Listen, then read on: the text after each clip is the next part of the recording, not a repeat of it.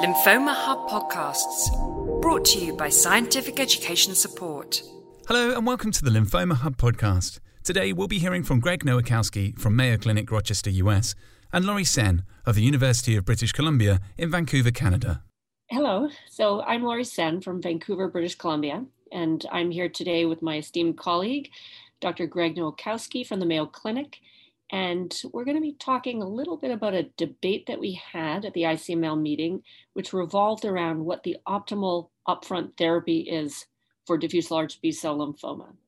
So, for those of you that treat lymphoma, you know that it remains a big challenge because we've got a standard of care, um, which is RCHOP, which most of us use in our own clinics, that has a good chance of curing patients, but we know that not all patients are cured.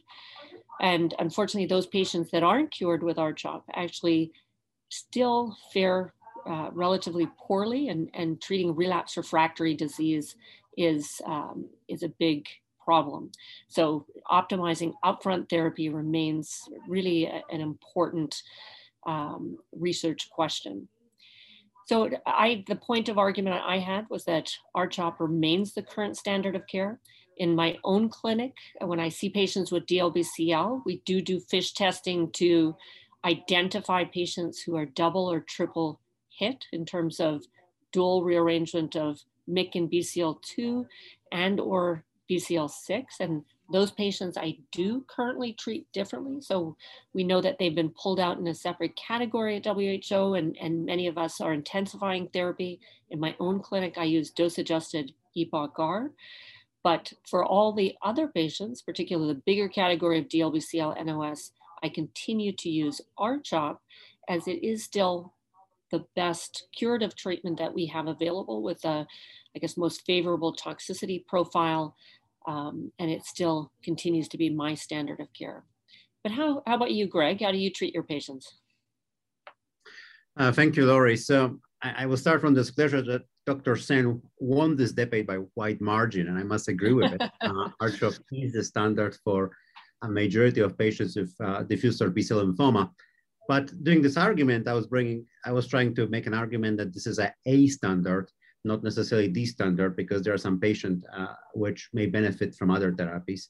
And uh, you already mentioned the first category, which are patients with uh, double hit lymphoma uh, even with DLBCL histology, there appear to be a benefit to more dose escalated therapy in this setting. Uh, it's a little bit unclear which one is the best of those. Dose adjusted EPOCH-R, as you already mentioned, is frequently used in this setting. Uh, we tend to use CODOX-M or other Burkitt-like regimens in younger patients, younger than 60, and dose adjusted EPOCH-R over 60. Uh, so that's, that's one category.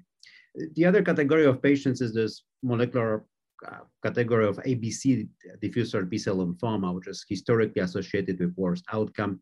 Um, number of trials there um, and mixed results. Unfortunately, none of them of the randomized phase three studies really moved the bar there.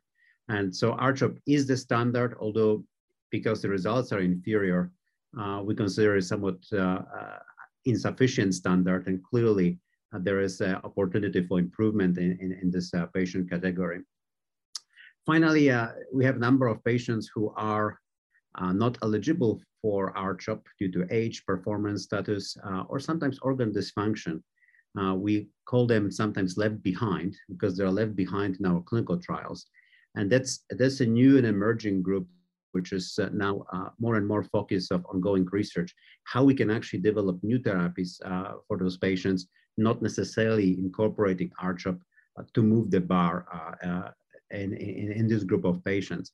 We know from um, databases that those patients don't do as well with RCHOP, um, and uh, they frequently require those reductions, which then results in inferior outcome. So um, RCHOP is the standard, uh, but probably not the only standard because we have those uh, we have those uh, patients which which may benefit from alternative uh, approach here.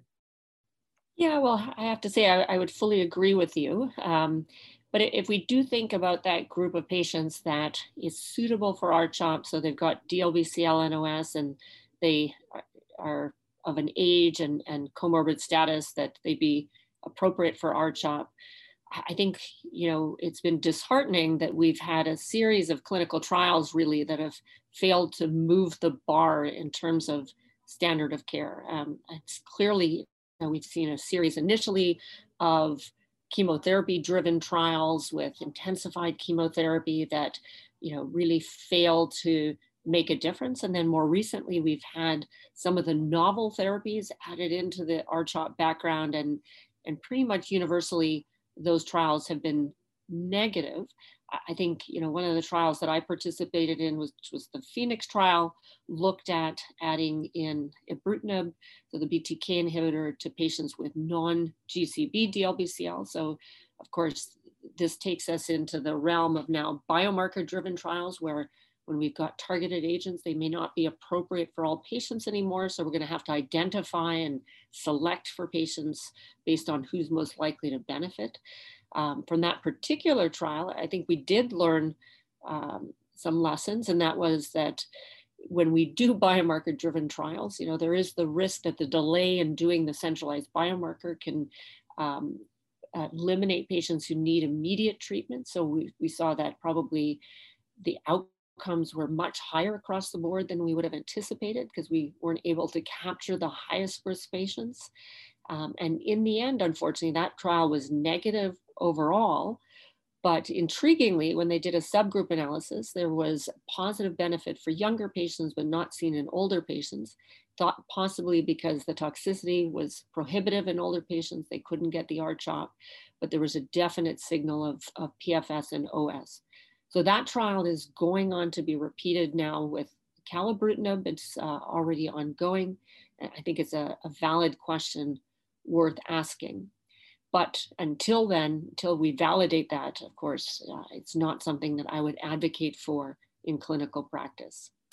But you are directly involved with two very important trials that looked at the inclusion of lenalidomide into RCHOP, and I, would be interested in, in um, your take on, on the results from those trials and whether or not they should translate right now into a change in how people treat their patients. Yes, uh, and those two trials were robust, which was the global phase three study for patients with ABC subtype of diffuse large B-cell lymphoma, evaluating addition of lenalidomide to R-CHOP 21 uh, versus R-CHOP alone. And the other study was E1412, which was a US intergroup study, was a phase two study, uh, again, looking at addition of lenalidomide to R-CHOP versus R-CHOP alone. Those studies have very different design.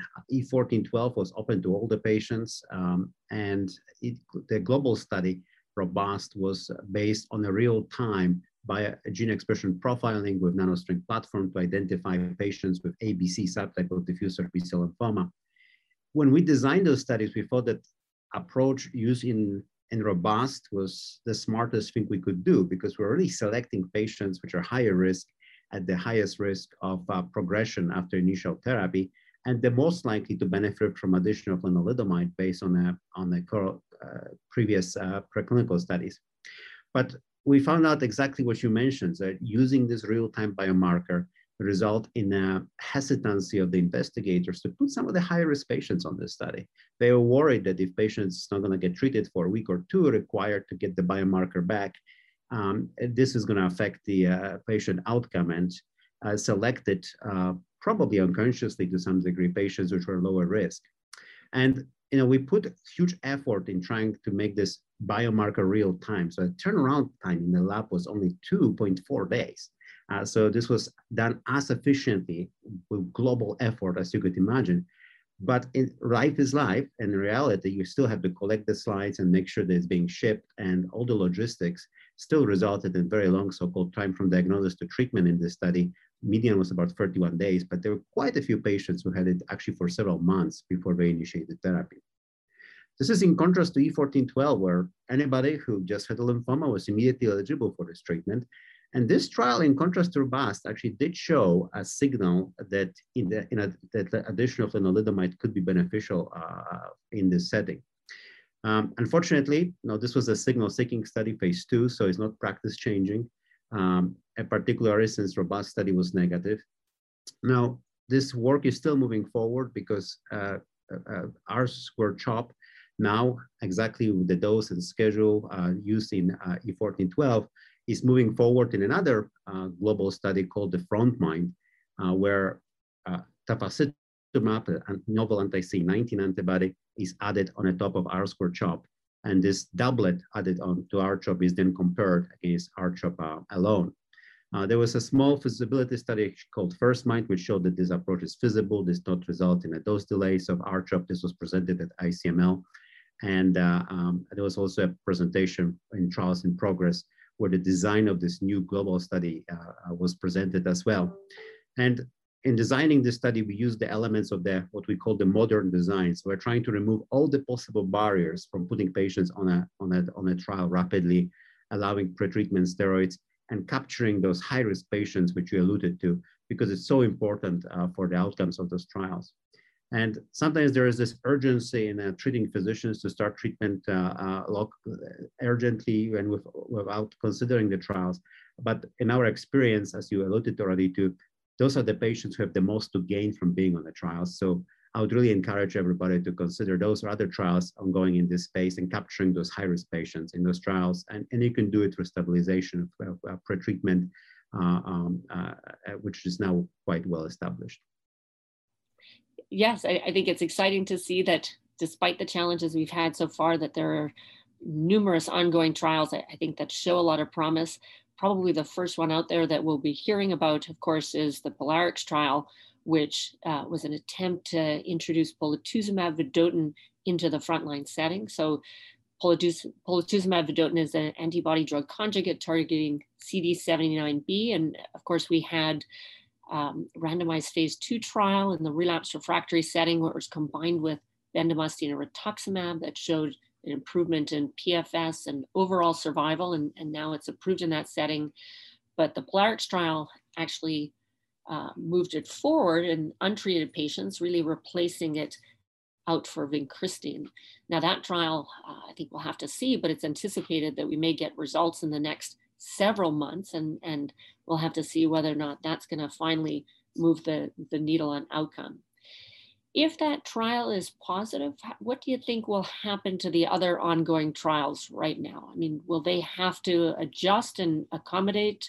Um, will the answers that they yield, if they stay with a similar design, have, have meaning? How are we going to integrate the results from different trials? So that's a great question because you know how what do you do with the control arm? Will you need to adjust it? I think this will depend on the magnitude of benefit in the study and potentially some subgroup analysis as well. Um, how consistent was this benefit if the POLARIX is indeed positive? Uh, because some of those trials are targeting different patient populations, like younger patients or really high risk patients, and are the same benefits seen in the, the same patient population POLARIX study will be very important to know how to move uh, forward uh, because you're absolutely right. If uh, POLARIX is significantly positive across different sub subgroups, uh, then R-CHOP as a control arm could become um, a substandard in ongoing trials. I think the world's going to get a lot more confusing. So, you know, although we can agree to disagree um, right now about what the standard of care is, you know, I, I think that we can probably agree that with the exception of the subgroups of patients that you mentioned at the beginning, you know, R-CHOP is, is still the standard, but to move that bar forward, you know, it's exciting to see that we do have different options and, and there are a series of trials, as you say, adding on to R-CHOP. We still have the possibility of, of other trial designs, such as looking at maintenance therapy after R-CHOP, although I think that we've not yet seen that work with a variety of agents and may not be the best way to move forward. I think one of the exciting approaches is this concept of response adapted trials. Um, PET scanning was used as a response adaptive in a response adaptive trial design just recently presented at ASH where they tried to move CAR T cell therapy forward in the upfront setting. And I thought that was a really a proof of concept trial, but we don't really, can't really say much about whether or not that's going to be an appropriate approach. Um, I think circulating tumor DNA, you know, remains a really exciting uh, potential uh, predictive marker for allowing us to, to develop response adaptive trials. Um, and then, of course, you know, probably the holy grail would be to ultimately get rid of chemotherapy altogether and, and replace R-CHOP with some of the exciting novel agents that we're seeing um, coming forward. but you know, with that, I think there's still a lot of work to be done, and and um, it is an exciting time, and, and I think we all need to watch the literature very carefully. I think we definitely agree that this is probably the most exciting time in uh, diffuse large B-cell lymphoma with all the new agents coming and how we can combine it. And sometimes when we when we talk about the frontline therapy, because we had so many negative trials, there's this aura of negativity that you know the previous trials were not necessarily successful. Uh, but they led to something. I think we've learned a lot. We've learned a lot how to focus our effort on the patients uh, where really can make a difference with those new treatments. I'm, I'm really optimistic that this new generation of modern trials will, will move the bar. And that's something we can agree on. okay, well, it's it's certainly been a pleasure talking through this today, and and um, I think we look forward to all the data that's yet to come. Thank you. It's actually a pleasure talking with you. Thank you for listening to the Lymphoma Hub podcast. We would also like to thank our supporters Bristol Myers Squibb, Genentech, Incyte, Roche, and Novartis. Lymphoma Hub podcasts, brought to you by Scientific Education Support.